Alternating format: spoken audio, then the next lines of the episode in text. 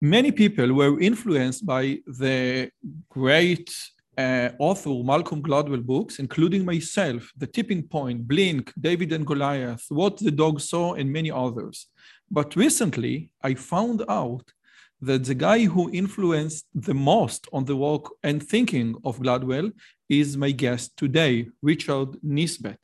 In fact, in the cover of his last book, Thinking, a Memoir, we have the Malcolm Gladwell quote The most influential thinker in my life has been the psychologist Richard Nisbett. He basically gave me my view of the world. Want to know why? Wait for the conversation. Hi, and welcome to my channel, The World of Warriors, which where I host and speak with the most interesting and influential people and scholars from all around the world to discuss science, psychology, philosophy, religion, theology, artificial, intelligence, and even more. And if this is your first time in the channel, please consider subscribing, hit the bell button, and give me thumbs up. And my guest today is Professor Richard Nisbett. Professor Richard Nisbett is one of, wow, I, I don't know how to say, is one of the most important and most cited scholars in the field of psychology. He wrote many, in, many books, including The Person and the Situation, the, ge the Geography of Thought, How Western and Eastern uh, Think Differently, and Intelligence and How to Get It, uh, Mindware, and most recently, Thinking a Memoir. So, Richard, thank you so much for coming. How are you? I'm fine. Thanks. Thanks for having me. I, I, I couldn't be more excited.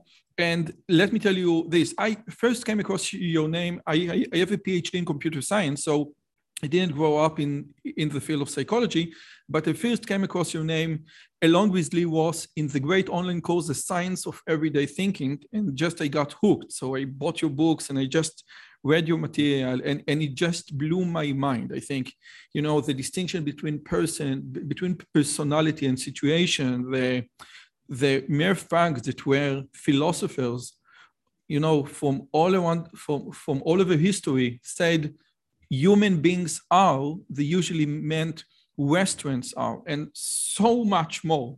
So first again it's a great honor and let me start with something that strikes me as a young researcher.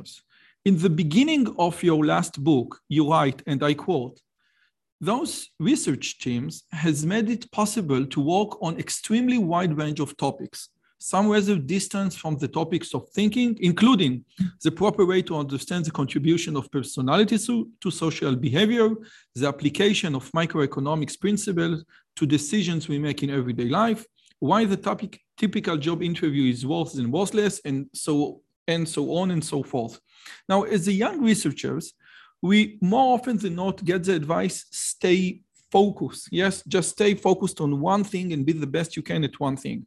And my question is, because you span across many many different areas and and and papers is this is just a before tenure after tenure policy or even before tenure as a young researchers it's a good advice you know to not just do one thing but you know go do this one and go do that one. Well certainly i took the route of, of doing two major lines of research uh, my first few years uh, out uh, from the phd and it's a good thing because the thing i put my, most of my effort in uh, was uh, a description of the eating behavior of uh, overweight people and why they got fat. Uh, and uh, that my advisor ended up getting all the credit that there was to be gotten from that. Um, and uh, I mean, he set me on the topic, and that was great. And then, you know, he talked about it a lot, and so he got the credit. The other stuff I did was really with my left hand, the attribution stuff. Uh, uh, I, I, thought of myself as a physiological psychologist when I started at Yale, and uh, which is kind. Of, anybody who knows me now thinks that's kind of comical because I don't have any of the requisite skills. Yeah. Uh, so it's, uh, but I, I did manage to find something that I could do much better. Uh, so I would say, you know, do what interests you. I mean, and uh, if it's good, um, you'll be rewarded for it. And if it's not good, no matter how much you focus, you're not going to get much reward. Because I, I, my main discipline is computer science and artificial intelligence, but some years ago I was hooked by the notion of intelligence, and I wrote a very a lengthy book called "Intelligence: The Unpleasant Truth" in Hebrew, and it was completely off my academic, you know, uh, position at and being a computer scientist. But I said, "Wow, it's it's so interesting, and life is too short." So I don't know how they're going to get it or how they're going to appreciate. It. I I really don't care, you know, because I I think that I have something to say, and I think that it is very very important. Now, after reading your book, it is hard not to compare your cooperation with the late Lee Ross and the Tversky Kahneman cooperation that got them the Nobel.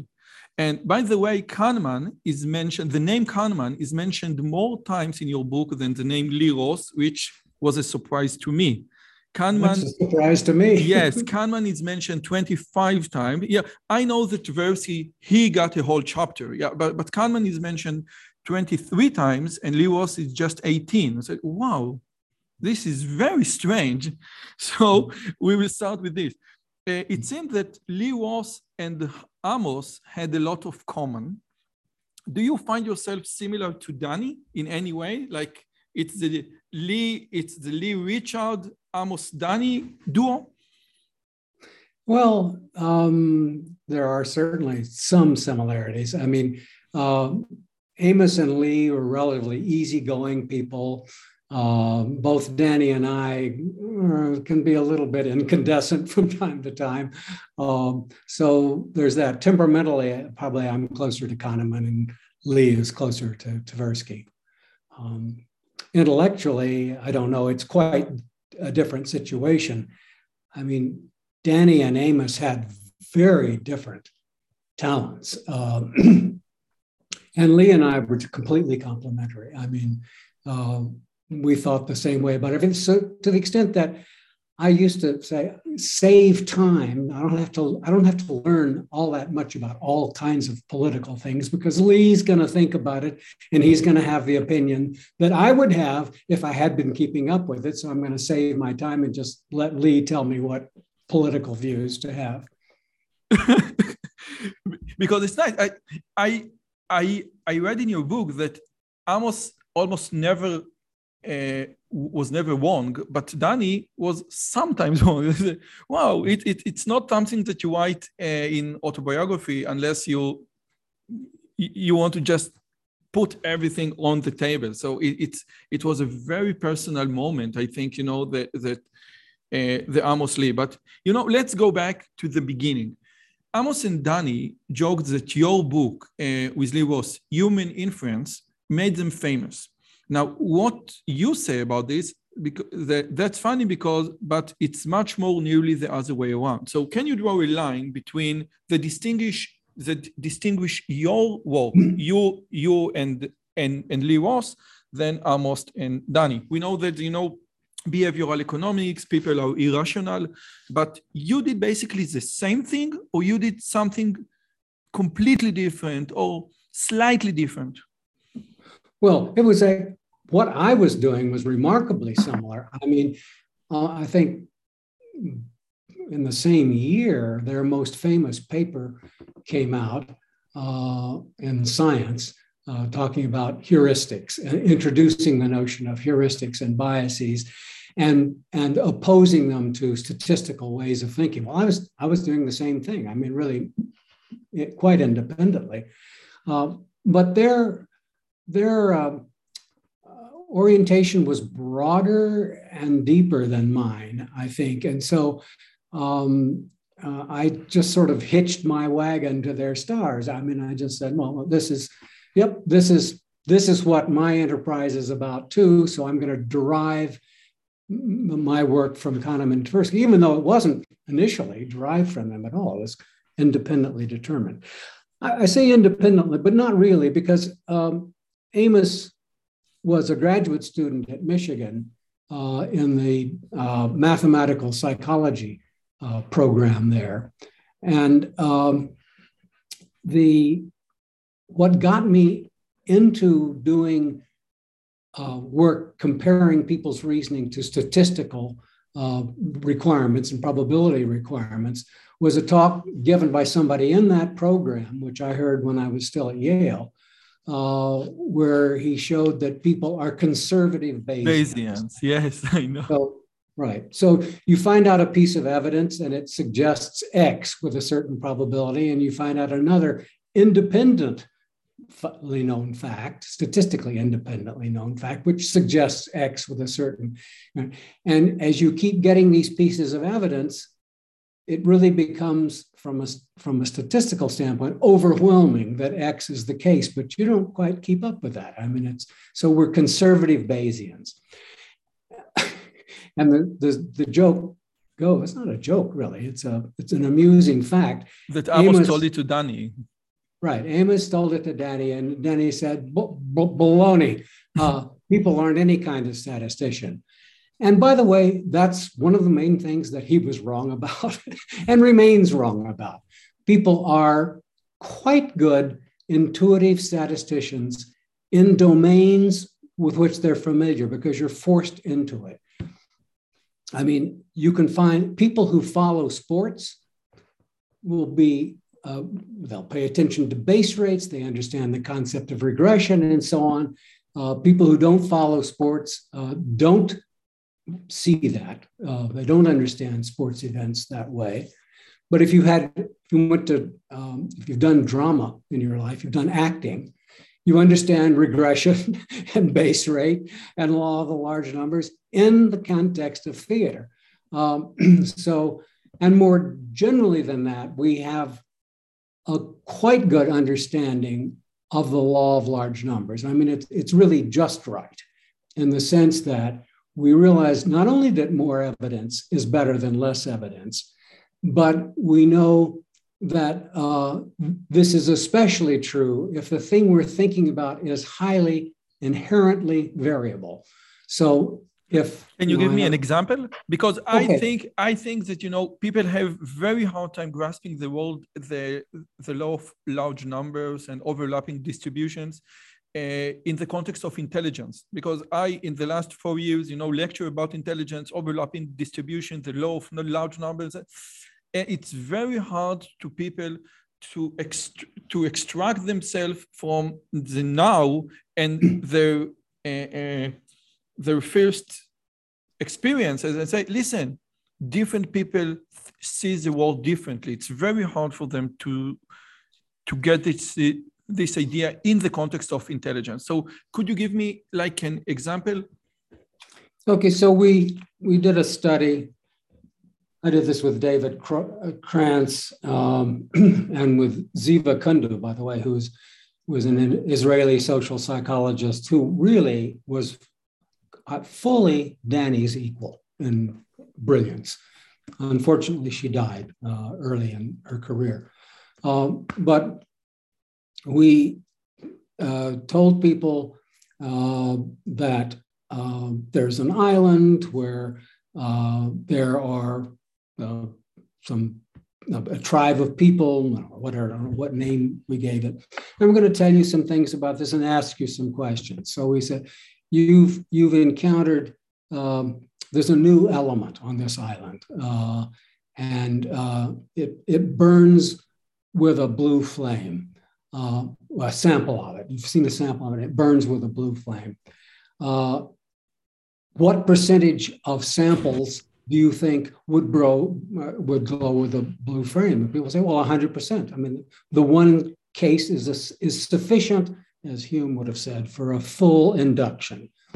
Uh, we say um, there's a type of bird uh, on the island, you've just seen uh, uh one, um, uh, and it's blue. Um, what color do you think uh, all shreebles would be? We say, well, probably blue, but not necessarily. I'd, I'd want to know more, and so on. Or if you say one of you encountered two or three of these tribe members and uh, each of them is obese. Do you think they're uh, all obese? No, no, no. I want to see more. So they condition their use of the law of large numbers on the variability they expect for the kind of dimension they're estimating. Well, that is that is exactly the right way to think about the law of large numbers. The problem is we don't spontaneously, as you're indicating, we don't spontaneously think about, about the law of large numbers in domains uh, where, um, where we're not all that familiar uh, with, with the evidence and how to think about it. Now, let me ask you something because I think it strikes me again. Uh, in one of Danny's book, he said he, he told a story that I that early in his career he was introduced to to some physicist and he told him about his research and the physicist just left the conversation and said i'm not interested in the psychology of stupidity this is what the physicist said to Danny. I'm not interested in the psychology of stupidity. And ever since Danny Kahneman and you know the Dan Dan Ariely books, we know that people are irrational, people are irrational, and we have like tons of zillions of many great cool examples that people are irrationals. But maybe it is the other way around. Maybe uh, Adam Smith was was right, and people do rational decisions. But what what Amos and Danny and you and Lee Ross and Dan really found are the exceptions. Like you said, people are very good with the law of large number in the context that in the context that they are familiar with, and people are much more rational than irrational. And your entire work, the, the, the entire Nobel Prize was just about the small exceptions. Would you agree? Mm, well, I don't know. I'd be I'd be hard to to attach a percentage of because the domain of all inferences is so enormous uh, and varied. But I've actually come to view all of that work I did during the Tversky and Kahneman part of my life in the following way. They always said, by the way, the heuristics that they looked at, the, the representativeness heuristic, the availability heuristic, and so on, uh, were perfectly good inferential tools for all kinds of things in the world. But, and then they're going to show you the exceptions. Um, but uh, the way I would put that is that where we end up looking stupid is because information is coming to us in a form that we never came to us in evolutionary history. I mean, we're getting you know numbers and prob- probabilities are being given to us. Um, uh, we take samples of things. I mean, we're the so the problem is we live the successor to the industrial age is the information age, and information comes us comes to us in a very odd form from an evolutionary standpoint, and that's where we stub our toe. I mean, that um, uh, if we don't we don't really know fully how to how to deal with information. And by the way, higher education, it turns out, gives a huge improvement in people's ability to not be stupid, uh, which surprised me. I, I had no idea uh, that, that, that that would be the case, but it is the case. It's, it's remarkable improvement. Um, and um, and in you in in uh, the laboratory, you can teach people uh, statistical principles in such a way that they can apply it immediately to a huge range of events. Um, but we could do a much better job. I mean, um, you teach the law of large numbers, and then you never, in a statistics class, and then you never say, oh, by the way, this has enormous relevance to your life in almost every way. And so does base rate, and so does regression, and so on. Give them a few everyday life examples. It, I, I think it would be hugely powerful and would make the human race much smarter, you know, the minute you start doing that by the way, Judea Pearl is going to be here next month, and they, uh, like 10 years ago, 20 years ago, wrote an article why I'm just half Bayesian, and I think he basically say the same thing that you are saying that you know we we tend to be Bayesian, we think that we are Bayesian, and more evidence will give us much better. Uh, ideas or hypotheses, but you know, it, it is very hard because we think in why and the and Bayes' law doesn't think in why. So it's going to be a very nice, a very nice thing to endeavor. Like now, I I want to give two quotes from your book. One uh, uh, related to Lee and one related to Amos, and then we can move on. Now, Lee admitted to me that what you said that his ambition in life had been to have an intellectual impact on the world without actually having to work much. In this, he succeeded, but it might not have happened without the taskmaster like me to take him work on books and his extremely talented collaborated Mark Lepper to keep his research program running. And this is like the Lee Ross quote, and I'm going to move to a different quote, but I think it's very similar I waste a lot of time, Amos once told me. He didn't seem to regret it. In fact, he thought it was good policy. Michael Lewis quotes Amos as saying, The secret to doing good research is always to be a little unemployed. Now, ever since I read these two, two quotes, I keep thinking and pondering about A, do you think that these two quotes come from the same source? Lee Ross was just didn't want to work too hard because he wanted good ideas, or he was just plain lazy. And he was B, just plain, he was uh, just plain lazy. okay. and I don't know about Amos. I don't know if I would say that Amos was lazy. I mean, but Lee was. I mean, Lee was astonishingly lazy. Okay. I used to joke that I, I beat two books out of Lee Ross. and and the other thing, because Uh, you wrote in your books that Amos told you first say no, but if if you can't say no, so do what you need to do. But if you can please elaborate, because I think that you know many creative thinking and many creative and, and the process of being creative and being productive with ideas is something that I always thinking about. And what and what Amos told you, and what I think, could you please elaborate of it is really a secret to doing a good research is always to be a little unemployed.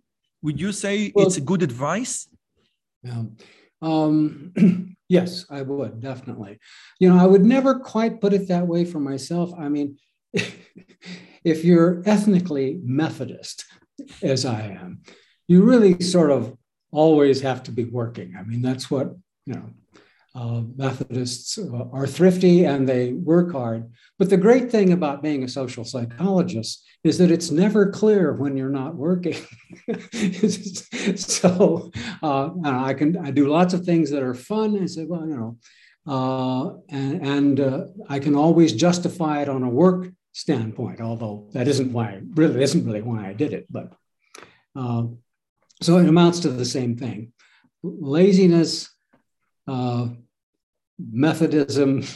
and I don't know where I don't know where Amos got the idea of being uh, underemployed. I, you would never think of Amos as lazy. I mean, but it's maybe. very hard to be unemployed as a young faculty member, you know, because you and the stress now, the stress these days. I think it's much different than the, you know, 30 years ago, 40 years ago. Would you agree that, you know, young faculty members that you see right now have much more pressure on them, you know, to publish it?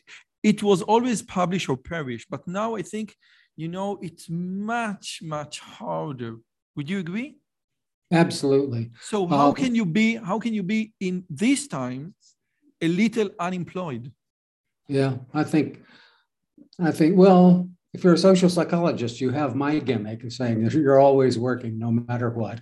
Um, but um, it, it's, uh, you know, when I was my first few years in the business, I used to walk around the department with a coffee cup looking for somebody to talk to just for fun. I'm, if you did that today, you'd get fired. I mean, so I'm with a coffee cup wandering aimlessly. Uh, so it, and then I, I point out in the book that was sort of overnight, the situation changed. I mean, it, it was, it was not, it didn't feel gradual. It felt like, and Bob Zajonc, great social psychologist. And by the way, I'll tell you something interesting about Bob Zajonc, who was considered one of the greatest social psychologists ever. He's Polish, raised Catholic, his wife, he's now dead. His wife just found out that he was Jewish. Um, and he didn't know it. Probably his parents had raised him Catholic to, for protection. After the Holocaust method, like. Right. Well, this was before he was born before the Holocaust, so it's as if they uh, they had an intuition, you know. That okay. So at any rate, uh, how how did you tell him? Uh, oh, uh, her Mazel tov, you're Jewish. Right, exactly. uh, well, he never he never found out. I mean, so uh, presumably because his wife didn't know, his children didn't know, and and I, almost surely he didn't know. In fact, he used to say, jokingly say to his Jewish friends, "Just think how smart I could be if I were Jewish." Uh, but um, anyway, this is a long way around. Bob Zajonc uh, and I were talking about. Mean, this is crazy. Every, I, I, be, i was a full professor. I'm behaving like an assistant professor. When I was an assistant professor, I behaved like a full professor. And he said, It's the women who came into the business almost overnight. Uh, and they didn't know how hard you're supposed to have, how, how hard are you supposed to work? I mean, I'm just going to knock myself out and do, you know.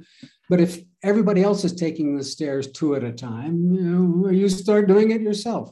Now, I don't know whether this is true or not. I don't know whether it's fair to blame it on the women or not, but it's it certainly um, it did coincide with the era in which women were coming into psychology.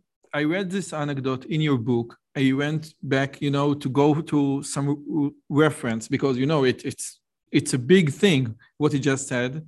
Found none, and I said, okay, I'm not going to mention it because it, it it's too much for me. But it's a very, I think it's a very interesting idea. It's a very interesting idea that you know that the women suddenly showed up and changed you know the uh, the balance. Right. the balance.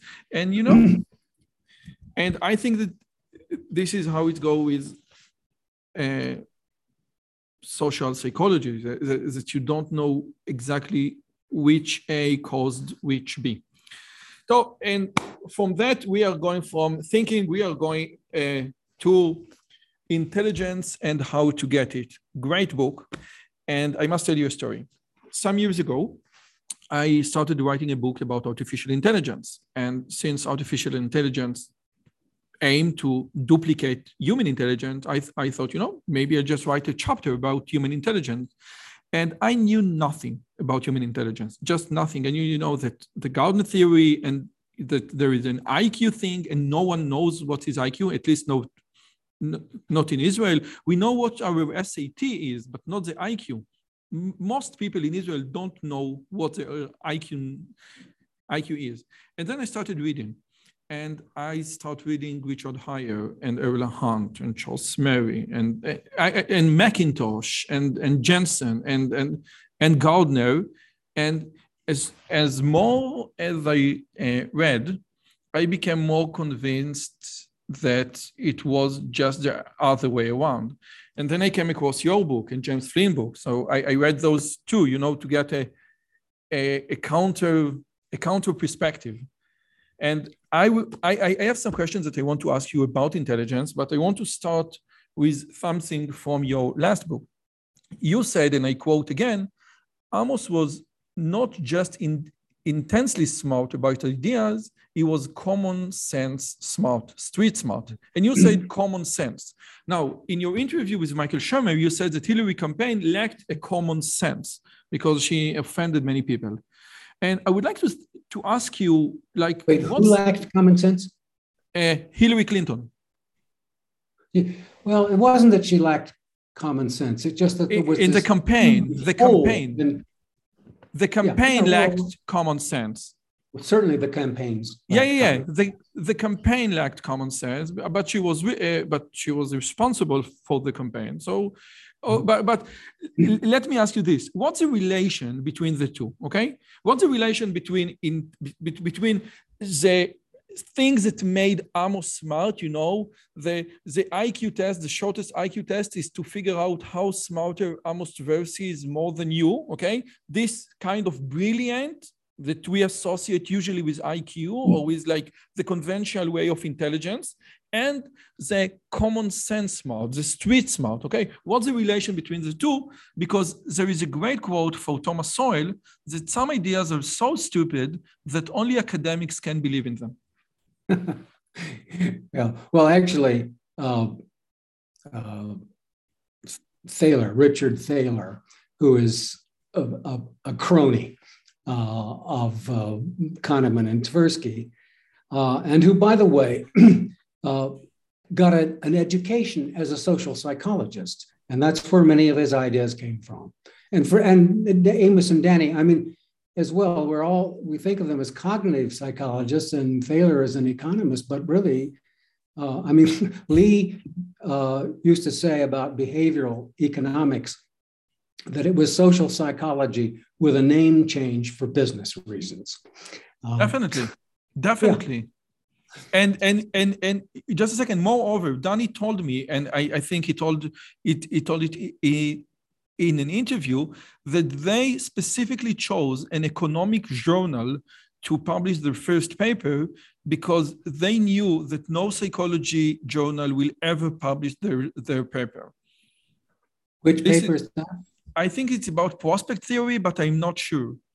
You know, yeah. they they said, okay, we will get because I'm I'm not going to shake the world of psychology. So let's say, listen, this is a great implication in economics. Okay, so yeah. what's the so what's the relation between common sense smart and intelligence? Well, first of all, let, let me show how different they can be. I mean, Hillary Clinton is a great example of how they can be different. But you know, when you teach at a, uh, a, a good institution like Michigan, you're constantly encountering people with you know, very high IQs and very, I mean, brilliant in a seminar setting, but who who can't do the business. I mean, it, it's just they they they're not they can't be a scientist because you say here go out and test this idea and they come back with nothing. I mean, it's just um, so uh, you you learn you learn quickly if you're if you're certainly a psychologist. I don't know if it's that way in the other sciences as well, that there can be such a, a gap between, you know, obvious intelligence of an IQ sort and ability to get things done. Um, and I'm actually thinking about writing another book about intelligence now, which uh, part, part of the goal will be to shrink IQ to its proper place in our understanding of intelligence uh, because it's so far from the whole deal. The, the, the great physio- physiological physiologist, um, uh, I'm blanking on his name, um, uh, from, from the 1920s, um, Luria said, What? Luria, maybe? No, Alex- no, it's, he's a, a, a biologist, a physiologist. Um, I'll think of it probably before we're done today. But uh, he's he said, you know, the, the the ability to do science is a multiplicative affair. It's sort of raw brilliance times willingness to work hard.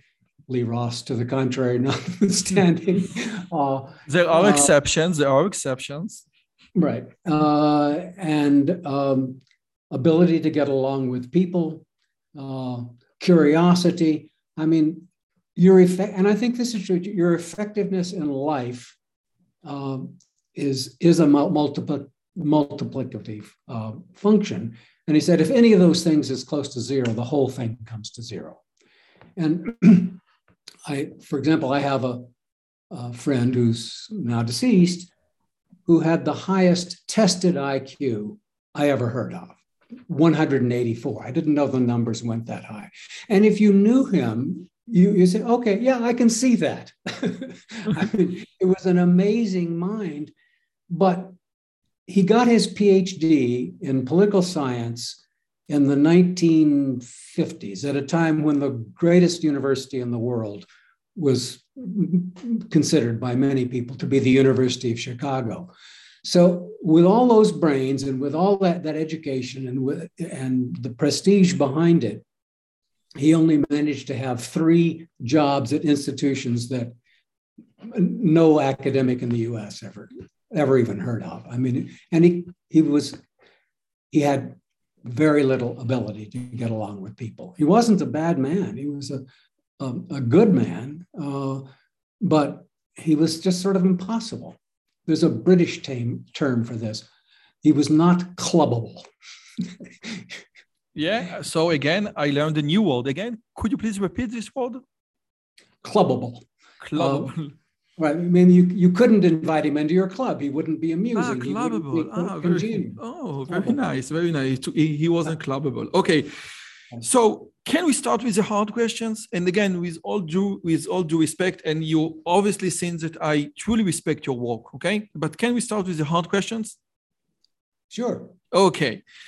Would you now first after reading, and I uh, specifically exclude Charles, Charles Murray, okay, but Richard Haier, Russell Warne, Earl Hunt, Mackintosh, and and even other Jensen and other guys as well. Okay, would you consider your opinions and your views to be the non-orthodoxy view of intelligence right now?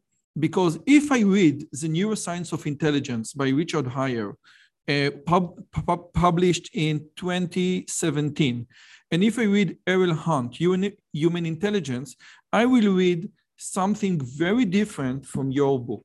Okay. So would you agree that what you said, what you say is the unorthodoxy of intelligence?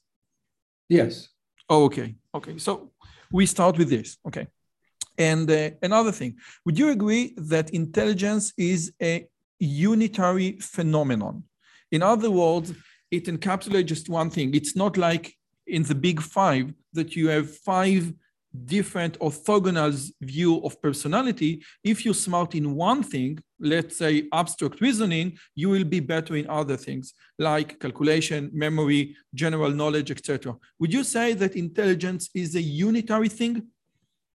No, not, not at all. I mean, I mean, IQ IQ tests um, are very different from all kinds of tasks that require intelligence in life. First of all, that they're ripped out of context. The whole point in IQ, IQ tests was were founded on a wrong idea of intelligence, that you could um, that that intelligence uh, could be stripped from context. Uh, and IQ tests were going to be such just a thermometer. You dip into people's brains. And they very deliberately did not include, from the outset, they did not include questions for which the answer came from formal education because of the conviction that intelligence is independent of education, which is absolutely the, the longer I live, the more idiotic that seems to me. It's uh, uh, intelligence is uh, in, in our daily lives is totally embedded in context. And uh, the amount of intelligence that we have is very much dependent on early life experiences, which, by the way, I mean, the, the people you're talking about will tell you probably still today. I haven't kept up with the literature. I don't need to. I, I'm, I just make sure that nobody has ever said any, has ever contradicted the, the, material in that intelligence book, except you'll find that Murray does. I mean, Murray uh, contradicts it on the grounds of race still. He seems ineducable on that point. Um, but uh, uh, it, it turns out we have, we have now very good evidence. You place a, an adopted kid in an upper middle class home, or you, you know, randomly, as it were, put him in a lower class home, that's worth 12 to 18 points on IQ. Okay, so even IQ, you know, is massively dependent on early life, totally, totally in conflict with 70 years of of. But of, just a second, I think that even Eric Turkheimer, I think the most uh, the most important findings of Eric Turkheimer, who is like lean to the environmentalist uh, school of intelligence, said, listen, when you go to the lower class, environment plays a big role. And when you go to the middle and upper class, environment or even shared environment, as we say, play a small role. But I, I would, with your permission, I would like to go back a little bit and say, could you give me an example of a, of a cognitive task, cognitive test, or cognitive uh, task that doesn't correlate with what we know as intelligence? Okay. In other words, would you consider Gardner model of multiple intelligence, the, the eight uh, independent intelligence to be correct? Because even Gardner himself in 2016 said, listen, we need to think of a different model. Um, well, I, I, do. I do certainly think that. Uh, I mean, it's it's an empirical fact. I mean, you measure IQ, you got a number there, and you give uh, someone a task, any kind of task, which requires something that you would say is intelligence, IQ will correlate with that. Um, so this is a unitary thing. This is a unitary thing. If you're good in this, you will be good in this. If you're above average, you will be above average, not? No, no. Uh, and actually, here's a fascinating fact which didn't find its way into my intelligence book. The higher your IQ, the more jagged your ability profile. I'm a good example of that. I mean, I can't open a can. I mean, you know, I just I'm mechanically uh, pathetic. Uh, I I'm terrible at language, and uh, one of the punishments of my life is to live with a woman wonderful in every respect except one, which is that she sets the other end of the continuum from me on linguistic ability. I mean, for me to learn a language is take a brute force memorization, hard Methodist kind of work. She Have you ever learned another language? What's that? Have you ever learned another language? Well, I got, let's put it this way I got to the point where I could read simple novels in German and in French. Oh. I couldn't do either of those today. I mean, but it was a huge amount of effort to do that. My wife took 20 hours of Chinese. We went to China and she was talking to people in Chinese. That's the difference. So, I mean, again, jagged ability. And there are things in which my wife is, you know, intelligent, but not brilliant for sure. And here she absolutely sets the scale on linguistics. Okay, so two more questions because it's so interesting speaking with you, and we have a lot to cover. But you know, intelligence is just one thing. What if in three or five years from now, I can just you know by measuring the uh, the width of your outer cortex to give you a good measure of your IQ, would you say, hey, this is not an artificial phenomena. It is something that is structured within the physiology of the brain. Let's say that I can do an fMRI scan, and with that fMRI scan, deduce with good certainty what your intelligence is. Would you, would this change what you think about intelligence? No, I mean it's it, it's swimming upstream of a thousand facts that we know about, like the one I just gave you. I mean, the thickness of the cortex, it's just, it's as thick as it is. And you have one, a, a very successful psychologist, if I do say so myself, who is mechanically, pathetically bad and, uh, and linguistically, you know, not retarded, but certainly not exceptional at all, to say the least. Uh, and many other kinds of things. I mean, I, I'm, I'm I'm constantly being impressed with the number of occupations which I could not possibly handle. I mean, it's just completely outside my skill limit. Uh, and it's uh, so, you know, one number of the thickness of your cortex is, is not going to capture that kind of diversity. And, and let's say, and let's say that I can screen your DNA and from your DNA, from DNA of an embryo, and this is what uh, some of the research, uh, some of the research that is doing uh, that, that is currently done right now in China, that they want to take, you know, the very smart people and say, okay, DNA is a multivariable thing. or intelligence is a multivariable thing, can we say, okay, from this stream of DNA, I can guess with certainty what your intelligence is. So with with with this uh, achievement change something about your views? Or no, again, no, no, no, no. I mean, because intelligence. I mean, because this fact I keep trying to impress on you that uh, the ability profile gets more and more jagged as you get as you get smarter and smarter. Uh, let me give you an example here. I often ask audiences, uh, who do you think has the higher IQ, Barack Obama or George W. Bush? I've never found a single person, conservative or liberal, who thinks that George Bush is smarter than Barack Obama. We have good reason to believe they have about the same IQ. What's going on with George Bush? His own aides describe him as completely incurious. The man was out of the US twice in his life. His father was ambassador to China, so he didn't presumably even make it to China uh, very often. So, incurious, intellectually lazy, uh, and uh, uh, people are responding to it. Well, but I, in terms of IQ, you know, he's perfectly high IQ. It's just a, an intellect that's uh, that's quite inferior uh, to to a Barack Obama. I mean, Barack Obama is amazing to me. The, the, the range of things that he could do extraordinarily well. I mean, so he's our he's our our example of a highly intelligent person, but but he doesn't have a higher IQ than George Bush, in all probability. And by the way, SAT score is quite a good measure of IQ. Uh, it's not the same, and uh, here's another kind of fact that fits my view of intelligence.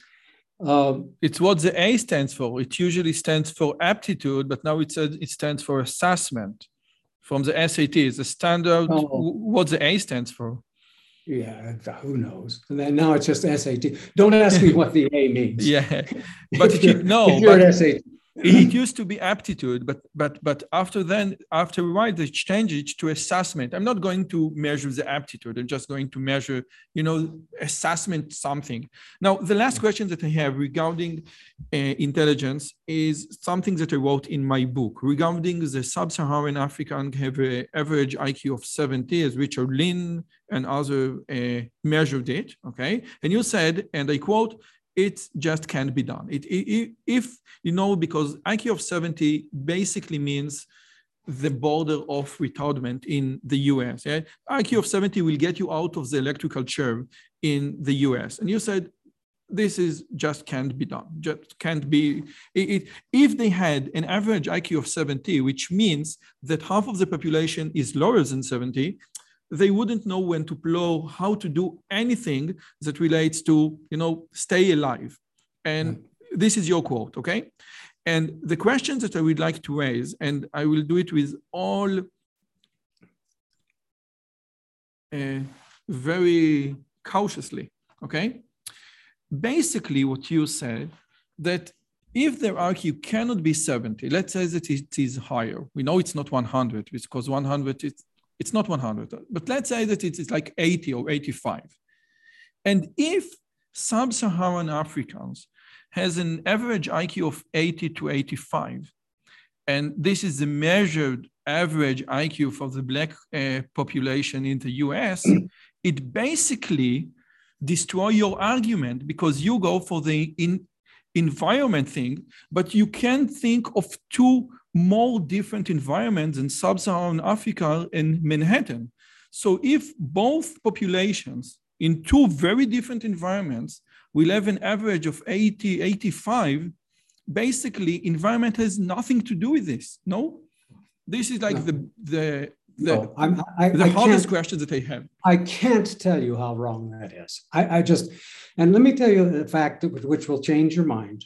I, think I know where your mind is, and this will this will now throw a sand in the gears of a belief. In 1970, a British psychologist named Eysenck wrote a book uh, which was all about how science has proved that blacks uh, are less intelligent than white for largely genetic reasons. And he said, and oh, by the way, uh, you'll be interested to know this, my fellow Englishman. the Irish IQ is 15 points lower than the English IQ. And that too is genetic. I'm an Israeli. How... Hmm? I'm an Israeli. Yes. Ah, no, my fellow Englishman, because I, I, I, I'm an Israeli, so the Jewish IQ is uh, is better. but okay.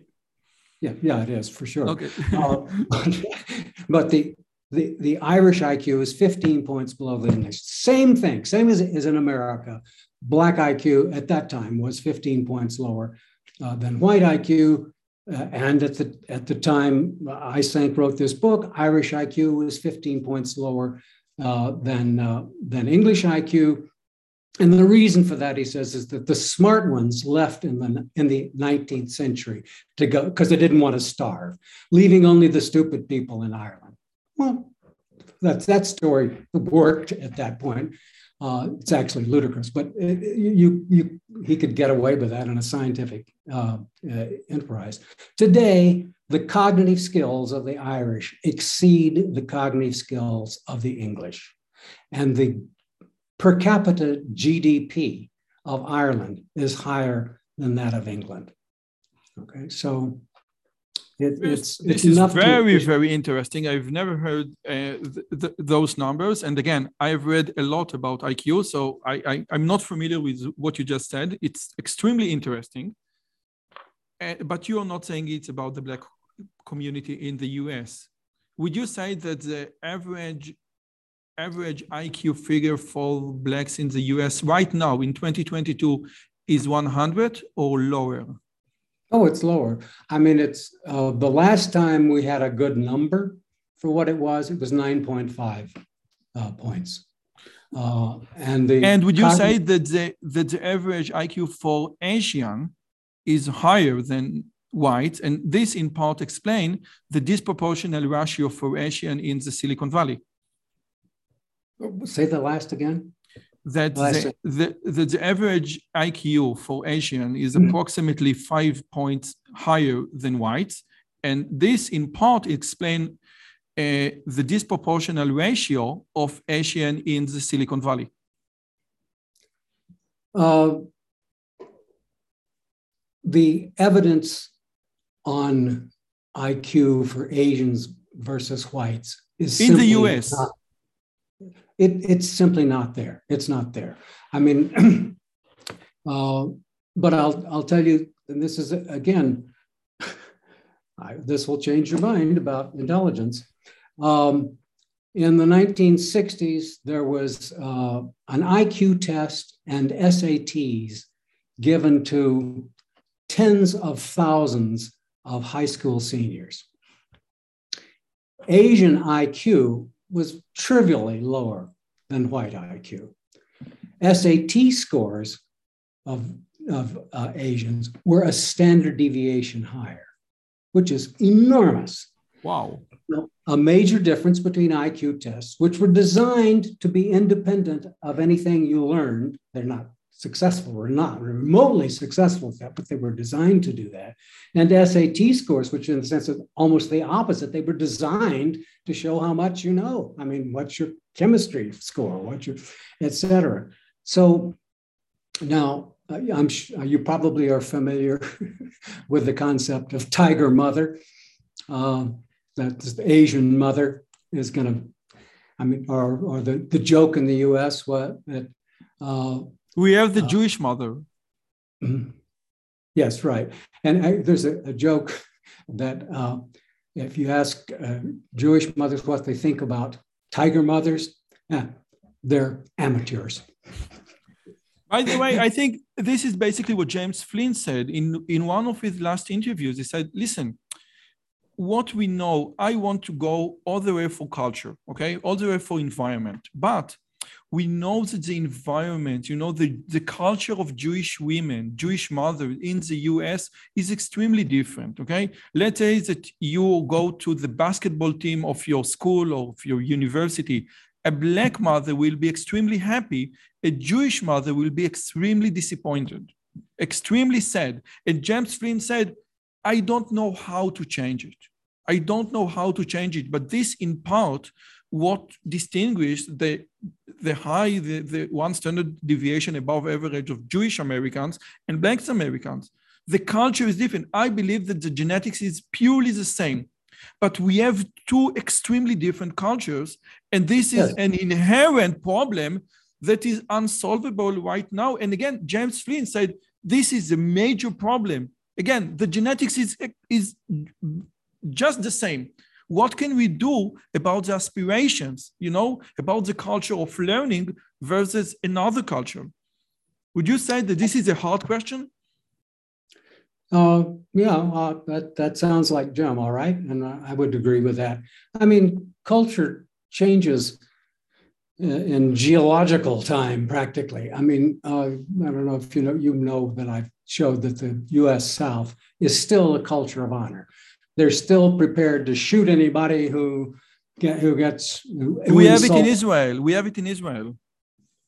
No, no, you don't have a culture. You have the exact opposite of a culture. No, no, no, no, no. Not not the Jewish community. The Arab Muslim community in Israel yes, right, have right. exactly culture of honor. Exactly. And they will kill their daughter if she disobey the chastity rules. Exactly right. the culture of honor we have in Israel not the for whole, the Jewish community. The whole Mediterranean basin is a culture of honor. Uh, and, uh, you know, think of South Italians, Sardinians, Corsicans. I mean, they'll, they'll meet the Arabs one on one when it comes uh, to uh, culture of honor. Now, how, how, how it is that the Jews escaped that, I don't know, but the Jews could, could not be more different from the culture of honor. I mean, uh, Jews are generally considered uh, in, the, in the world today to be quite rude. Uh, and in the US, they were considered rude 40 years ago. No one would say that today, by the way. Rude? You say rude like chutzpah? No, rude, uh, insulting, you know, unpleasant. Uh, yeah, you're an right. idiot. I mean, that's an that, that you know and we say and we say that the American Jews are much more gentle than what we are in Israel. Absolutely, yes. it's a totally different culture. I mean, uh, it's a totally different culture from what it was 40 years ago. I mean, By the way, Richard, according to my perspective or to my culture, I'm very polite to you right now. So if you if you experience any rudeness, please forgive me in advance because in my culture, I'm extremely polite. Okay. Right. Listen, I hang out. I hang out with enough Jews older than you that I, I, I, even even my 20 year old self would not have found you rude in this interview. Animated, that's all. So uh, yeah, so it's uh, oh, but again, I'm going to get back to the the, the tens of thousands of kids uh, the IQ is essentially the same of these kids. The SAT scores are quite significantly higher. And there's a, a parallel finding to that. Somebody did a study uh, of uh, uh, first grade through fifth grade kids in three cities uh, Taipei, um, uh, Beijing, and Minneapolis. And um, the American kids at the beginning of first grade had slightly higher IQs than these Asian kids. Now, these were samples of convenience, so we, we don't know what to make of that. Uh, but, um, but I believe it's probably true uh, because uh, Western culture focuses a lot on trying to make kids smarter. I was once on an airplane with a guy who's got his four year old kid there and he's got a picture book with him. And he says, you know, uh, Jimmy, uh, pajamas. Are pajamas long or short? And Jimmy says, short. I Said, no, Jimmy, pajamas are long. This is this this is not a bizarre thing for a Westerner to do that. It would be bizarre for an Easterner. That's not what they do. Their, their socialization is all about emotion and a proper proper behavior and obedience and so oh, on. Just a second, because I want to move from what you said to again to, to the geography of thought, which again, let's move the let's take the intelligence part away and just focus on what you said, the culture of honor. So first you say the geography of thought, Westerns and Easterns are different, and uh, you you tell a wonderful story that one of your uh, graduate students, he was a Chinese, and he said to you, listen, when you said people are or human beings are, we don't think like this. And this strike, you know, like a, a new theory of what, how Westerns and Easterns are different. Now, first, let me start. Uh, what about the Mediterranean? How should I consider myself as an Israeli? I mean, the Mediterranean, I, am I Western or am I Eastern? Because the Arab community, for example, is, is much more collective than in individuals, hence Easterns, but it's not tolerant at all. Therefore, it is Western. So, so where do you put the Middle East? Where do you put the Arabs? Oh, Arabs are a, a culture of honor. They're they're intellectually closer to uh, the Chinese than to uh, the English um, in terms of the, the intellectual orientation, the, the, the cognitive orientation. And when I wrote that book, I, I, I, I was able to show with my brilliance an amazing flotilla of brilliant Chinese, Korean, and Japanese students. That that they're they're what's behind that book. I mean, I didn't I didn't have an idea in my head. They said, "Oh, I bet you know, I bet you know, Japanese see more in an underwater." The famous. Chinese poet 20, 200 years ago said exactly the same thing. yes. Yeah. So, um, right. So, uh, I just thought of them as different orientations analytic in, uh, in the uh, West, um, holistic in the East, uh, logical in the West, uh, dialectical in the East. And so these are profound differences. I've begun to realize these are these are forms of intelligence. I mean, everybody knows that analytic, having an analytic mind, being able to think logically, being able to categorize sensibly, these are all Western virtues, which East Asians have to a lesser extent.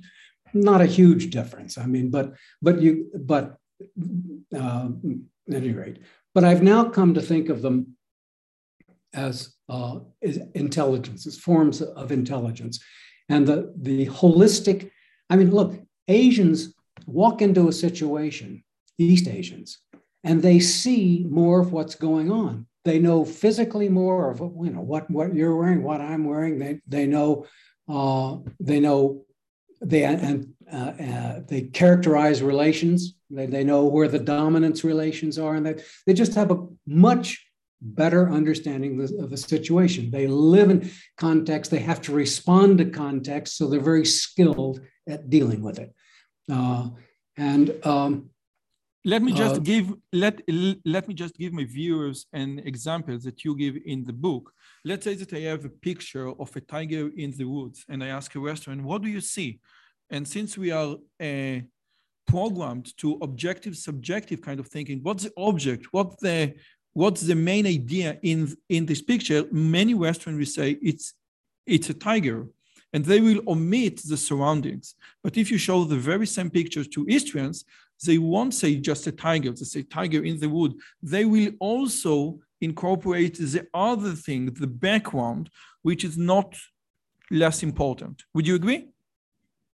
Well to some extent. Leaving leave the importance out of it. I mean, yes. they're paying much more attention to the background, and they their eye movements are you, we you track them. They're looking back and forth between the tiger and the context, which is very uncharacteristic of Western subjects. They don't tend to do that. So I mean, literally, literally, they are seeing a different world.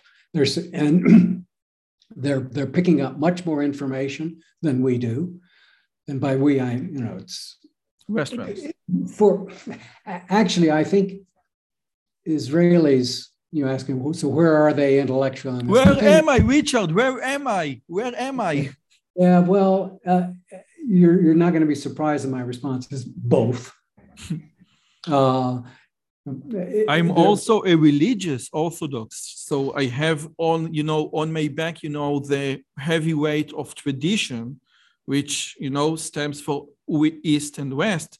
And by right. the way, in uh, in West we, you know, the most Aristotle said, you know, the eye is a window to the soul, and vision is like is like the best, the, the highest in the hierarchy of senses. But in Judaism, sometimes hearing is even better because you hear what the prophet says and when you hear something you hear even what the prophet didn't say. You hear the subconscious. So like the logic of the jews is not about seeing is about hearing. And this is a whole new philosophy but never mind. Now i that's actually extremely interesting to me. I mean I, I can give I you a lot of more about this because I think it, it, it I teach Maimonides, the guy for, for, for the perplexed.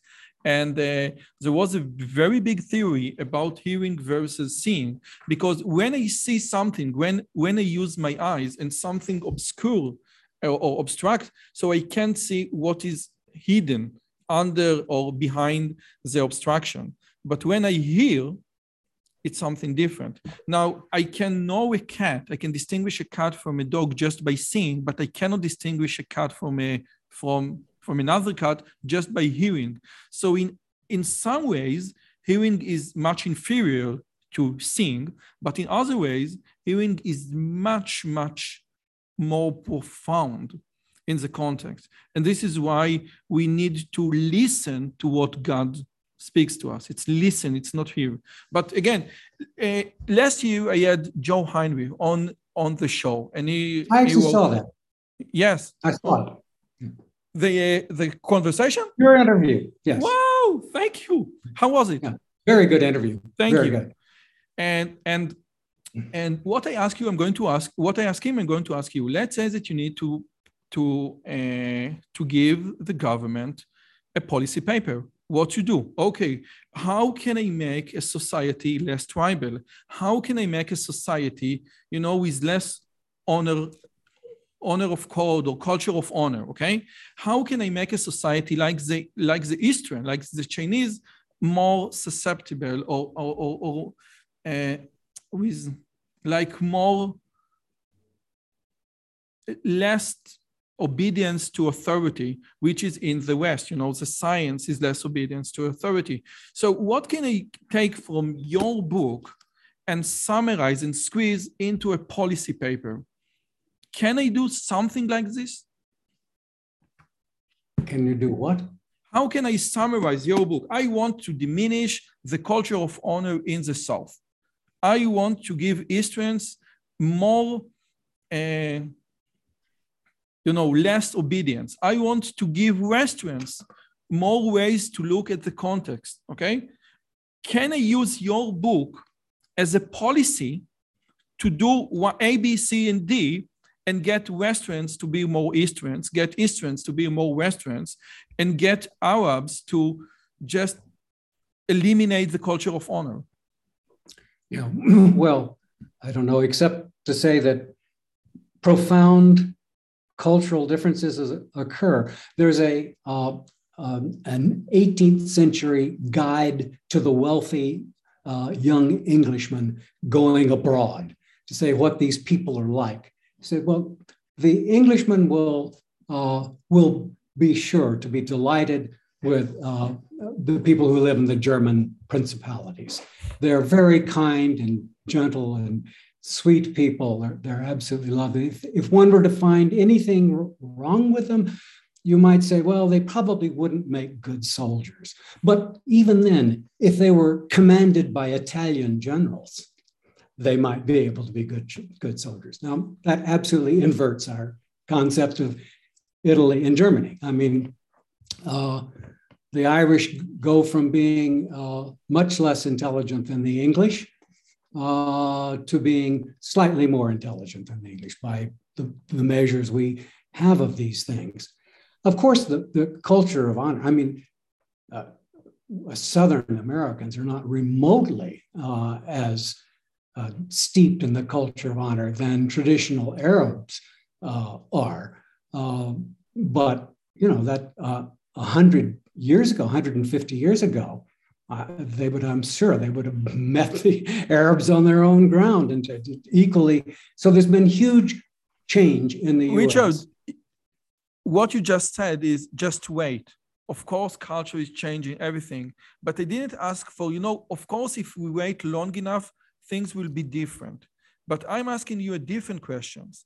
Is there anything that the government can do right now? I will give you an example. Many Chinese come to Israel and say, listen, we want to learn from the startup nation. We want to be part of the startup nation. You Israeli you have like zillion startups. Each Israeli has two startups, yes? And we want to take part of these startup nations.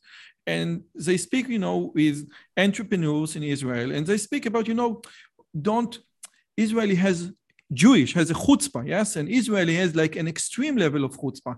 And part of the extreme level of chutzpah is that we don't treat authority with any respect. We don't read. Ah, okay, and, and then one of the Chinese asked one of the professor who told him that, uh, in what lesson do you teach them this?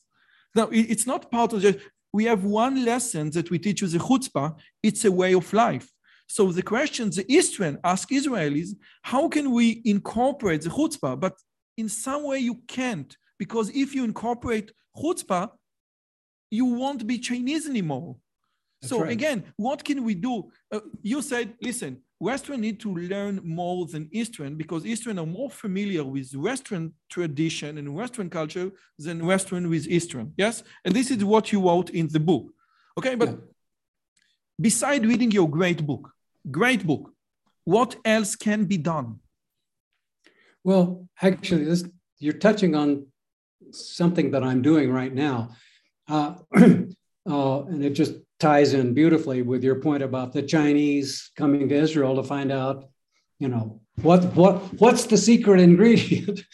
uh, in US corporations now, there's something called uh, the bamboo ceiling. You've heard of the glass ceiling, women that can't make it to the top. There's a bamboo ceiling, and the stereotype is Asians don't make it to the top of US corporations, even though they have the highest SAT scores. Uh, and it turns out, well, it's not Asians, it's East Asians that don't make it to the top of corporations. South Asians are more likely to be head of corporations than whites. Uh, and it has everything to do with chutzpah, everything to do with chutzpah. I mean, the, uh, the Indian uh, manner, the, the, behavior, the deep personal character uh, is assertive, not necessarily aggressive, although some people I know find the distinction between assertive and aggressive is quite thin. There's a, there's a right. There's a um, there is overlap. My experience, my experience with Indians always is I had one student in my whole career, one undergraduate, come to me and basically quiz me about something to find out if he should believe it.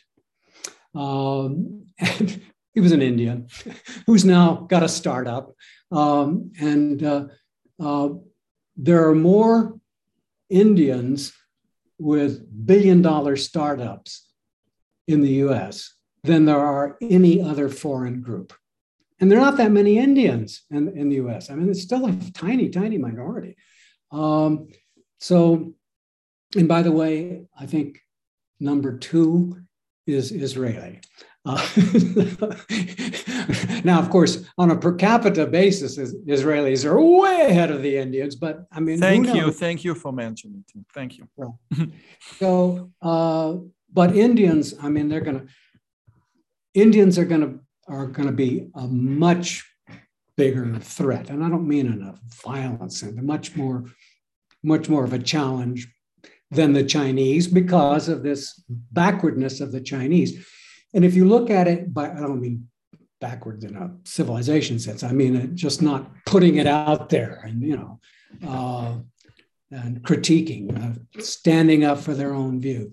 Uh, but you see this in classrooms, in undergraduate classrooms. Professors are, are find it very challenging to, to have a seminar with uh, East Asian kids because they won't talk, and uh, and and you know in business when you get to business school or law school, a lot of your grade is dependent on how assertive you are. Stand up, and this is my opinion, and here's why I think that, and so on. And there is this great Malcolm Gladwell story that I think from the tipping point that uh, that airlines or aircraft in in in East Korea in East Asia were just you know uh, crashing because the co-pilot or the vice pilot, I don't know how to say it, when he detected something, it it was rude it was rude to say something to the primary pilot, and they need to retrain them in, in the context of, hmm. of, of pilot of or avionics. Yes, if you see anything suspicious, please tell, no matter what happens. Now, again, I'm not calling you Professor Nisbett, but I'm calling you Richard, and this is rude. But I, my perspective is that the best way to respect you is to actually read your work. Okay? So, so in my way, uh, do, do you respect Richard Nisbett? Yes. I read his work. I read his books and I quoted his book. So in my opinion, yes, what we are doing right now is like is a most pure form of respect. And again, if the Chinese government would have hired you to give them advices regarding what you just said about critiques, what can you do for the Chinese government? Well, the Chinese government, I thought you were going to say uh, the following about the Chinese, and I don't know if it's still true, but for a while they were giving IQ tests to find the very smartest kids and give them the very best possible education. Idiotic to put your to put your resources in that way. Uh, there there's a study done in uh, California um, by uh, what, what, the hell was his name? Can't recall offhand. Um, um, the uh, study of genius. He tried to track down every kid with a high IQ in the California school system at that time in the 30s. Like Lewis Terman and and his Terman, termites and these yeah. termites, the termites. Right, right. Those people, you know, they were good, solid citizens. They were fine doctors and lawyers. They weren't geniuses. There were no Nobel Prize winners among them. Although there were kids from California of that in that era who did end up winning the Nobel Nobel Prize and being highly intellectually successful.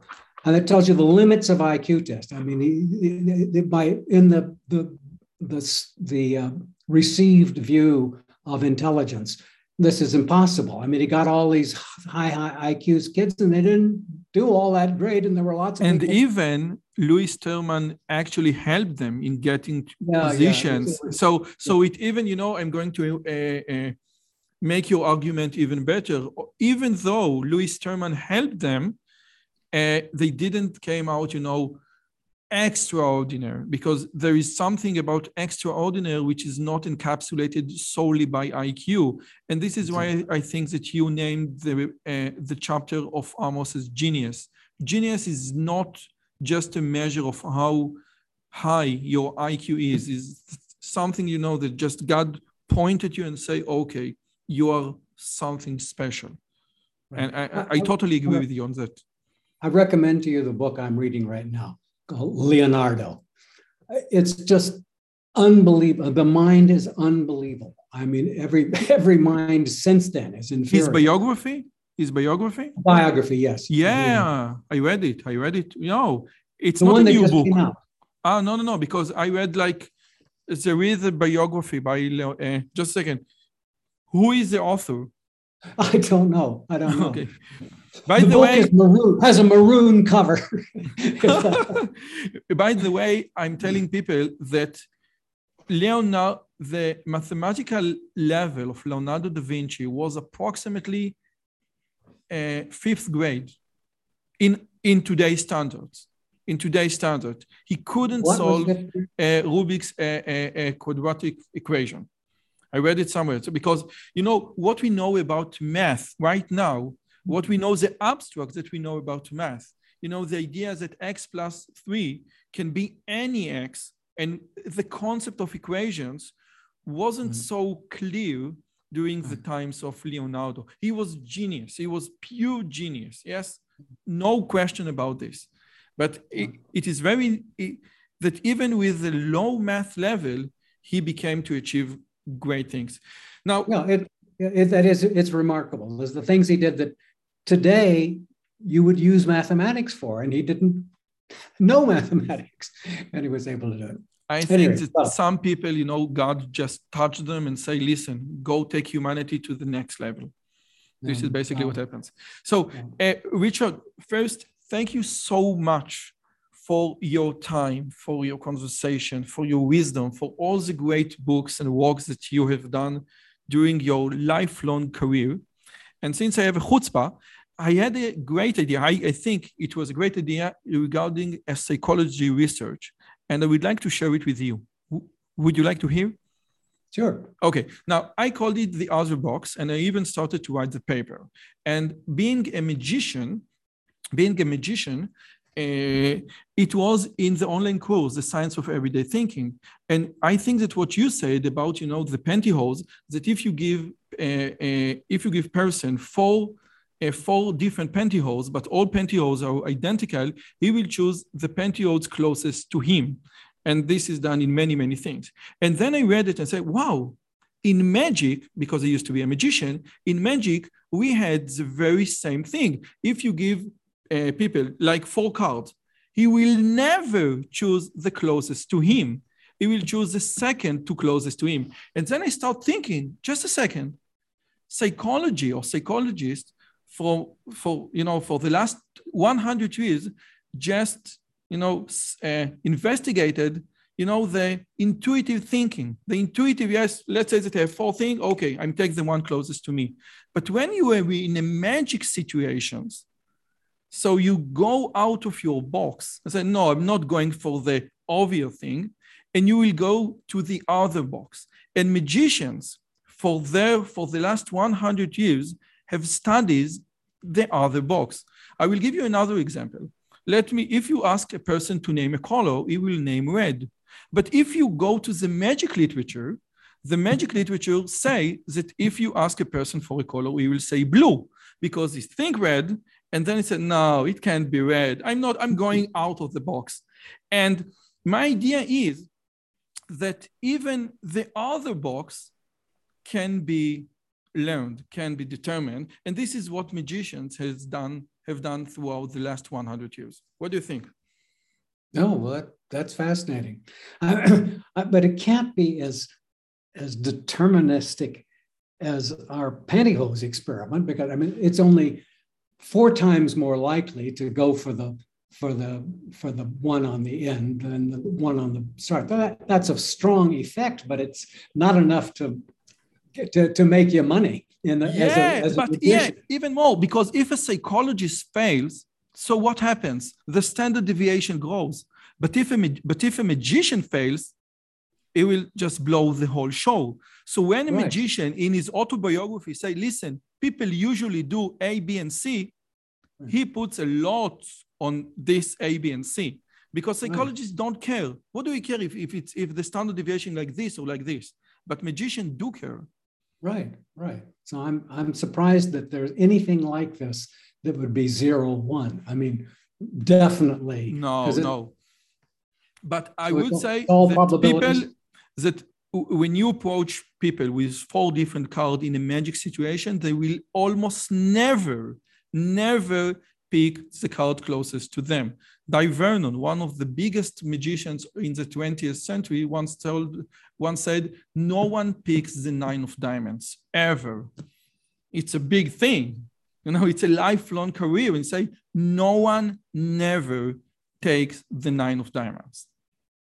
so mm-hmm. it's a, I, I think it's a very interesting. So Richard, thank you so much for your time. It was an extreme pleasure. Thank you, thank you, thank you. Thank you. I had a lot of fun, as you can tell. okay, bye bye. Bye bye.